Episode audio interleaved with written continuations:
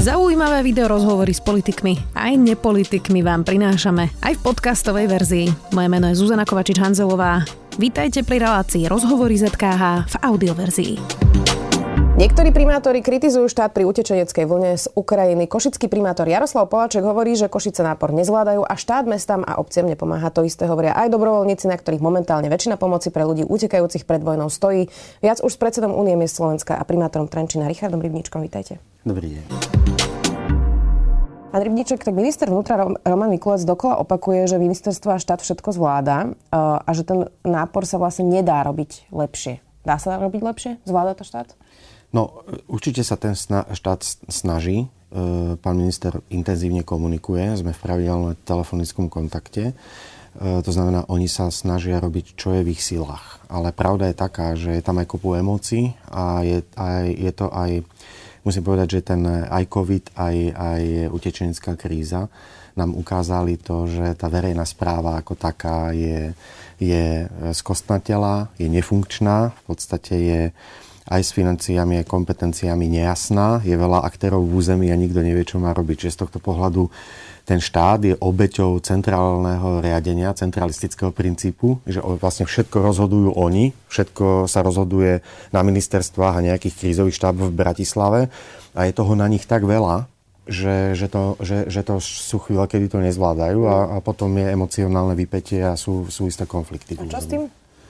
Decentralizovať štát, mi predpokladám poviete. Ale... Áno, ale v tejto chvíli, akože poviem tak, že to je samozrejme téma, ktorá je všeobecnejšia politická. V tejto chvíli si myslím, že treba jednoznačne e, stanoviť komunikačnú stratégiu zo strany štát, okresné úrady, mesta a obce a dobrovoľníci. A to sa v tejto chvíli už deje. Musím povedať, že, že aj, aj Unia Slovenska, aj ZMOS, aj, aj SK8 už sú e, členmi toho takého kľúčového štábu v rámci e, Slovenska, kde sa rozdávajú úlohy a potom sa presúvajú ďalej do, do územia. Takže e, pracuje sa na tom intenzívne a myslím si, že sa to aj postupne zlepší. Roman Mikulec hovoril aj to, že mm, na tú výčitku, že to teda štát nezvláda, že veď aj samozprávy sú štát.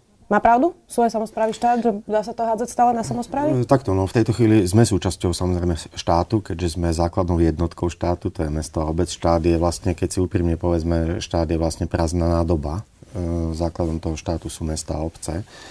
A áno, my sme súčasťou e, štátu, ale samozrejme z hľadiska verejnej správy sme, sme samozpráva. To znamená, že sme tí, ktorí sme e, blízko najbližšie obyvateľom, ale nemáme dostatok financií a dostatok kompetencií, aby sme okamžite dokázali riešiť veci.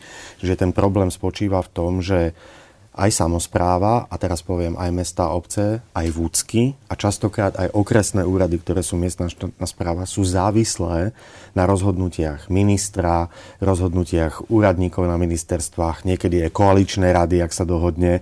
Čiže ten štát je tak centralizovaný, že všetko sa ako keby e, základne riadi z Jasné, ale čo konkrétne vám to komplikuje teraz pri tej utečeneckej kríze? Mm-hmm. Ktoré kompetencie by ste potrebovali? Poviem príklad, uh, poviem príklad že, že Napríklad e, nebola okresné úrady ako miestna štátna správa nedostávali jednotné pokyny toho, ako majú rozhodovať. To znamená, máte cez 70 okresných úradov a keď si predstavíte, že každý e, funguje inak. A a to, to je tá predlžená ruka štátu v tom území, kde my čakáme jasné pokyny od toho štátu. A keď ich ako samozprávy nemáme, tak my v podstate nevieme e, rozhodnúť napríklad o tom, že, že teraz, ja neviem, vyčleníme niekoľko miest e, na, pre utečencov, budeme to celé financovať a my ne, to nemáme schválené v rozpočte. A keď ten štát povie, že vám to nepreplatí, tak je hrozná neistota v tom území, lebo to nikto nekoordinuje. Teraz zistíte, že kto to má vlastne koordinovať.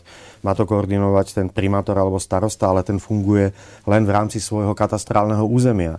Potom máte okresný úrad, ktorý funguje v rámci okresu, to už je väčší, väčšie územie, ale potom máte župy, napríklad vúcky, ktoré sa teraz ukazujú ako kompetenčne extrémne slabé, aj finančne, pretože ich územná pôsobnosť je v rámci vyšších územných celkov, ale rozhodovacie kompetencie v rámci takejto humanitárnej krízy napríklad nemajú žiadne. Tiež sa pýtajú, a čo nám povie okresný úrad, čo máme robiť, kde, kde budeme fungovať.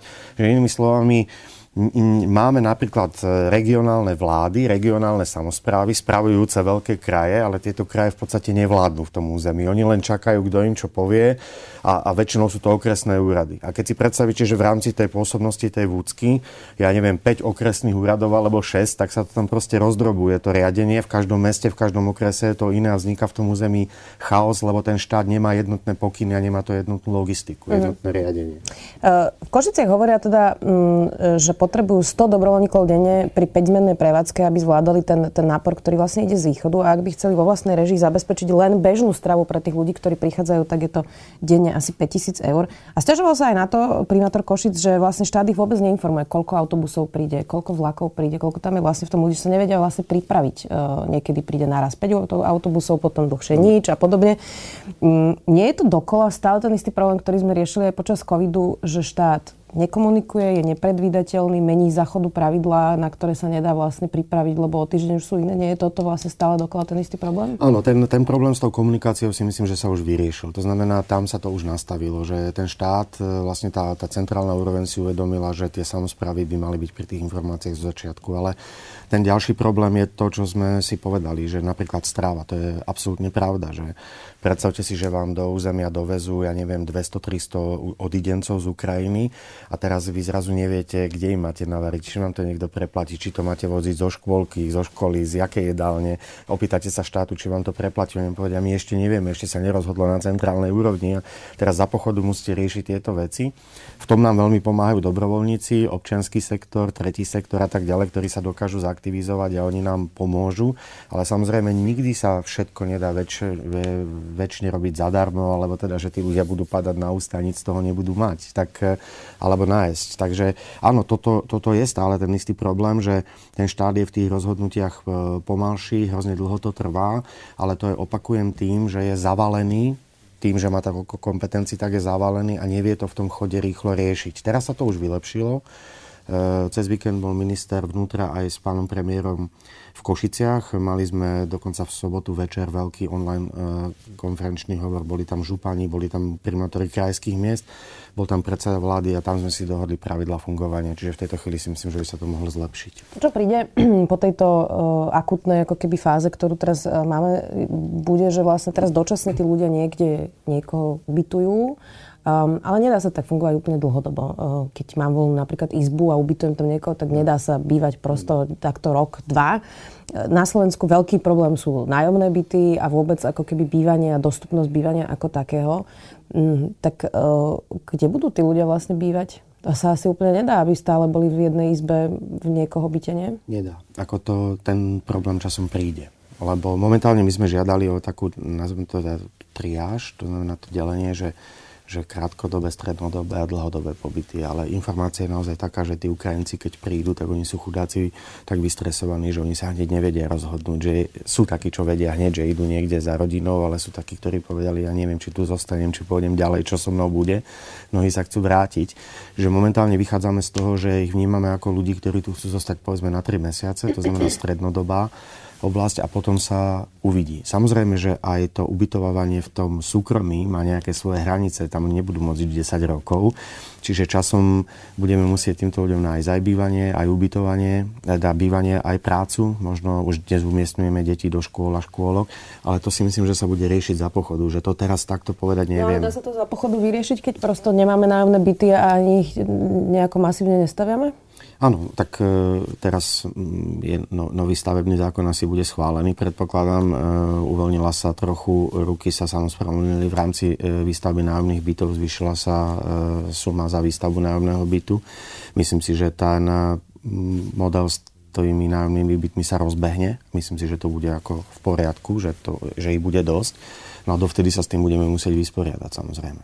Uh, Igor Matovič ohlásil aj finančnú pomoc tým, ktorí ubytujú uh, ľudí z Ukrajiny. Príspevok je na deň 7 eur, na dospelú osobu 3,5 eur na dieťa. Za mesiac je to asi 210 eur na dospelého a polovica teda tejto sumy uh, na uh, toho, kto je pod 18 rokov. Tie príspevky majú vyplácať obce s tým, že ministerstvo financí vám to teda potom nejakým spôsobom preplatí. Už máte ujasnené, ako vám to budú preplácať? Nie.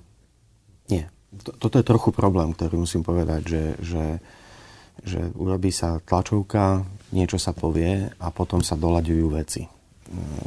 je to, akože chápem, že je to nejaká emocia, je to nejaká snaha rýchlo pomáhať. Ja za tým akože nevidím nejaký zlý úmysel, ale je to logisticky nezvládnutá operácia, pretože dnes práve voláme potom, aby čím skôr bolo zadefinované, napríklad aj tieto pravidlá, aby bolo jasné, že sa to bude preplácať cez okresný úrad, aby bolo jasné, že tí ľudia to dostanú. Lebo my dnes tie otázky na tých mestách dostávame stále od tých súkromníkov, od tých súkromných penziónov a tak.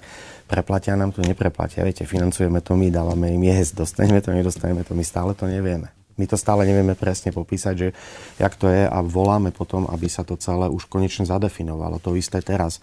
Riešime otázku sa volá, že posledná míla, že už začína byť situácia, že sa z východného Slovenska budú autobusmi navážať Ukrajinci do jednotlivých krajských miest a okresných miest. My už im vytvárame priestor, aby sme ich tam prebývali. Ale napríklad rozvážanie dopravy, kto bude financovať, e, taktože financovať tých dopravcov by mal štát, ale čím skôr by to bolo treba uzavrieť, aby sa to dalo okamžite preplácať. Nie, takže vúcky alebo mesta pomíňajú peniaze a budeme rok, dva čakať na peniaze, kým dostaneme preplatené. Čiže toto je otázka toho financovania by mala byť podľa mňa oveľa flexibilnejšia zo strany štátu, riadené je to preplácanie, ako je to teraz. Majú na to po covide samozprávy financie, aby to zatiaľ financovali sami a potom sa to nejako záchodo dorieši? Ja si myslím, že áno, že, že, že samozrejme to nie je to o tom, že, je to, e, že teraz minieme peniaze a máme z čoho, ale tie, tie, tie primátori a starostovia sú zvyknutí fungovať veľmi flexibilne, keďže žijú v tom území, lebo dnes je naozaj tak, že keď sa spýtate občana, že kto je jeho primátor alebo starosta, tak vie, kto je jeho prednosta okresného úradu ani netušia, že taký existuje. Že inými slovami, my sme zvyknutí fungovať e, veľmi flexibilne, ale samozrejme treba si uvedomiť, že vždy, keď my vydáme tie peniaze, tak nám budú chýbať niekde inde v tom meste a tí občania tiež vyžadujú, aby sa tie služby pre nich zastavili. Čiže z tohto pohľadu áno, peniaze máme, ale, ale keď nám to ten štát nebude refundovať, tak nebudeme mať zase peniaze na, na základné služby pre našich obyvateľov v mestách a to by mohol byť problém. Spomínali ste dobrovoľníkov aj mimo vládky. Odhadom, koľko z toho stojí práve na týchto dvoch jednotkách, ktoré som vymenovala z tej pomoci? Ako extrémne. Ako musím povedať, že taká tá flexibilita toho občianského sektora dobrovoľníkov je úchvatná. Z tohto pohľadu treba jasne povedať, že to sú tí, ktorí v tých najťažších chvíľach suplujú e, štát a, a, a sú nám blízko samozprávam, e, tak sa to rozbieha, potom ten štát postupne do toho vstupuje a celý ten systém sa rozbieha, ale bez tých dobrovoľníkov, bez toho tretieho sektora, bez tej občianskej angažovanosti a tej solidarity si myslím, že by, to, že by sme to nezvládli. Ja by to klaklo, rozumiem. Ono pre Slovensko je to svojím spôsobom aj príležitosť, hoci teda všetci by sme boli radšej, keby tá vojna nebola. Eh, ale môže to byť príležitosť dostať sem šikovných ľudí, lekárov, sestry, záchranárov, ITčkarov, to je jedno už, už, už čo vymenujeme, a nie len tých. Ale zatiaľ to teda vyzerá tak, ako keby štát bol rád, že sme len ten tranzit pre mnohých, nie? Že nie sme nejako pripravení na nejakú riadenú migráciu, možno povedať si, že potrebujeme pracovnú silu, takýchto ľudí naozaj chceme, aby tu zostali a namotivujeme ich. Sú štáty okolo, ktoré už majú víza rozbehnuté na dlhšie, flexibilnejšie. Nevyzerá to, že by sme to nejako chytili ja si myslím, že nad tým veľmi intenzívne uvažujeme. To, čo hovoríte, že iné štáty to vedia riadiť, alebo poprvé dlhodobé, dlhé desiatky, stovky rokov majú zavedený nejaký systém, ktorý stále vylepšujú. To je to, čo sme sa bavili, že funkčná verejná správa majú e, pravidelne cvičia civilnú ochranu a tak ďalej. U nás ste počuli, že 30 rokov sa tomu nikto nevenoval, že pre nás je to nové. Inými slovami chcem povedať, že áno, aj my na to myslíme, aj, aj my vieme o tom, že to bude treba, ale nie sme, opakujem, tak flexibilní, čiže bude dlhšie nabiehať ten systém, ako ich e, udržať. Ale poviem vám príklad.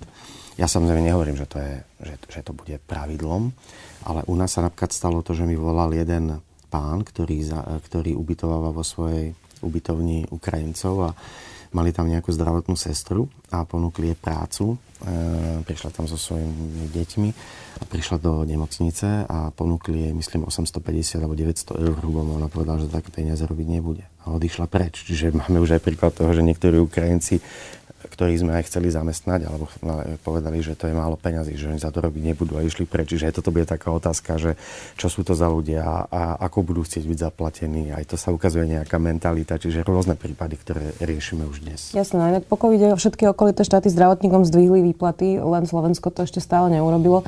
Tak z tohto, pán Rybniček, čo sme všetko ako keby pomenovali, tak ono to vyzerá, ako keby tu nefungovalo vôbec nič v tomto štáte. Takto, ja, ja by som bol nerád, aby to takto vyznelo. Ono zase treba si uvedomiť, že, že verte mi, že množstvo tých ľudí v tých centrálnych štáboch, či sú to prezident policajného zboru, viceprezidenti a tak ďalej, oni naozaj drú, robia, čo je v ich sílach. To, to nie je celkom tak, že nie. Snažia sa to riešiť. Opakujem, je to ťažké, lebo je to príliš centralizované. Myslím si, že keby to naozaj tá krajina bola decentralizovaná, tak e, v, vo vúckach aj v tých mestách si s tým poradíme oveľa rýchlejšie. Bohužiaľ sa to nestalo. Tu musím povedať, že to, naj, to najsmutnejšie, čo považujem, že vlastne vláda nevyužila tú obrovskú príležitosť v rámci plánu obnovy odolnosti, že do tých reform nezahrnula reformu verejnej správy a práve tento systém, ktorý by zlepšil to fungovanie, je to buď príliš ťažké, alebo stále to ešte nechápu, alebo neviem, či im vyhovuje to, že tá moc na tej centrálnej úrovni je taká veľká, že z tohto pohľadu to považujem za premárnenú príležitosť. Ale, ale to v tejto chvíli treba, aby som upokojil tých ľudí. Funguje to v tom miere, ako sa dá staráme sa o tých ľudí s pomocou teda tých obyvateľov, ako sme povedali, o tých ľudí postarané je a tá krajina je extrémne solidárna. Zase ako ten, ten pocit z toho vnútra je fajn, tí ľudia sa snažia. Čiže nekonštatoval by som, že to nefunguje, robíme, čo je v našich silách. Mohlo by to fungovať lepšie, ale zase treba povedať, že že toto nie je otázka iba tejto vlády, to je otázka aj tých, čo tu boli predtým. Proste 12 rokov tu vládol Fico a neurobil s touto krajinou nič. Žil v podstate v blahobite a, a nerobil nič. Takže z tohto pohľadu je to maslo na hlave všetkých tých vlád za posledných minimálne 12 až 15 rokov. Budeme to naďalej sledovať. Ďakujem veľmi pekne, že ste si našli čas. Predseda Únie je Slovenská primátor Trenčina. Richard Rybníček, ďakujem. Ďakujem pekne. Počúvali ste podcastovú verziu relácie Rozhovory ZKH. Už tradične nás nájdete na streamovacích službách, vo vašich domácich asistentoch, na Sme.sk, v sekcii Sme video a samozrejme aj na našom YouTube kanáli Denníka Sme. Ďakujeme. Volám sa Barbara Mareková a v denníku ZME pre vás robím podcast Ľudskosť o tom, ako na naše mentálne zdravie vplýva rodina a spoločnosť. S odborníkmi a odborníčkami rozoberám, ako sa v rodinách dedí trauma a ako sa dá v dospelosti uzdraviť. Ale rozprávam sa aj s ľuďmi, ktorí vyskúšali terapiu a zaujíma ma aj celospoločenský pohľad, ako sa menia slovenské rodiny alebo ako sa v našej spoločnosti cítia Rómky, Rómovia či ľudia, čo sú kvír. Poďte sa učiť spolu so mnou, ako lepšie rozumieť sebe, ale aj ľuďom okolo nás.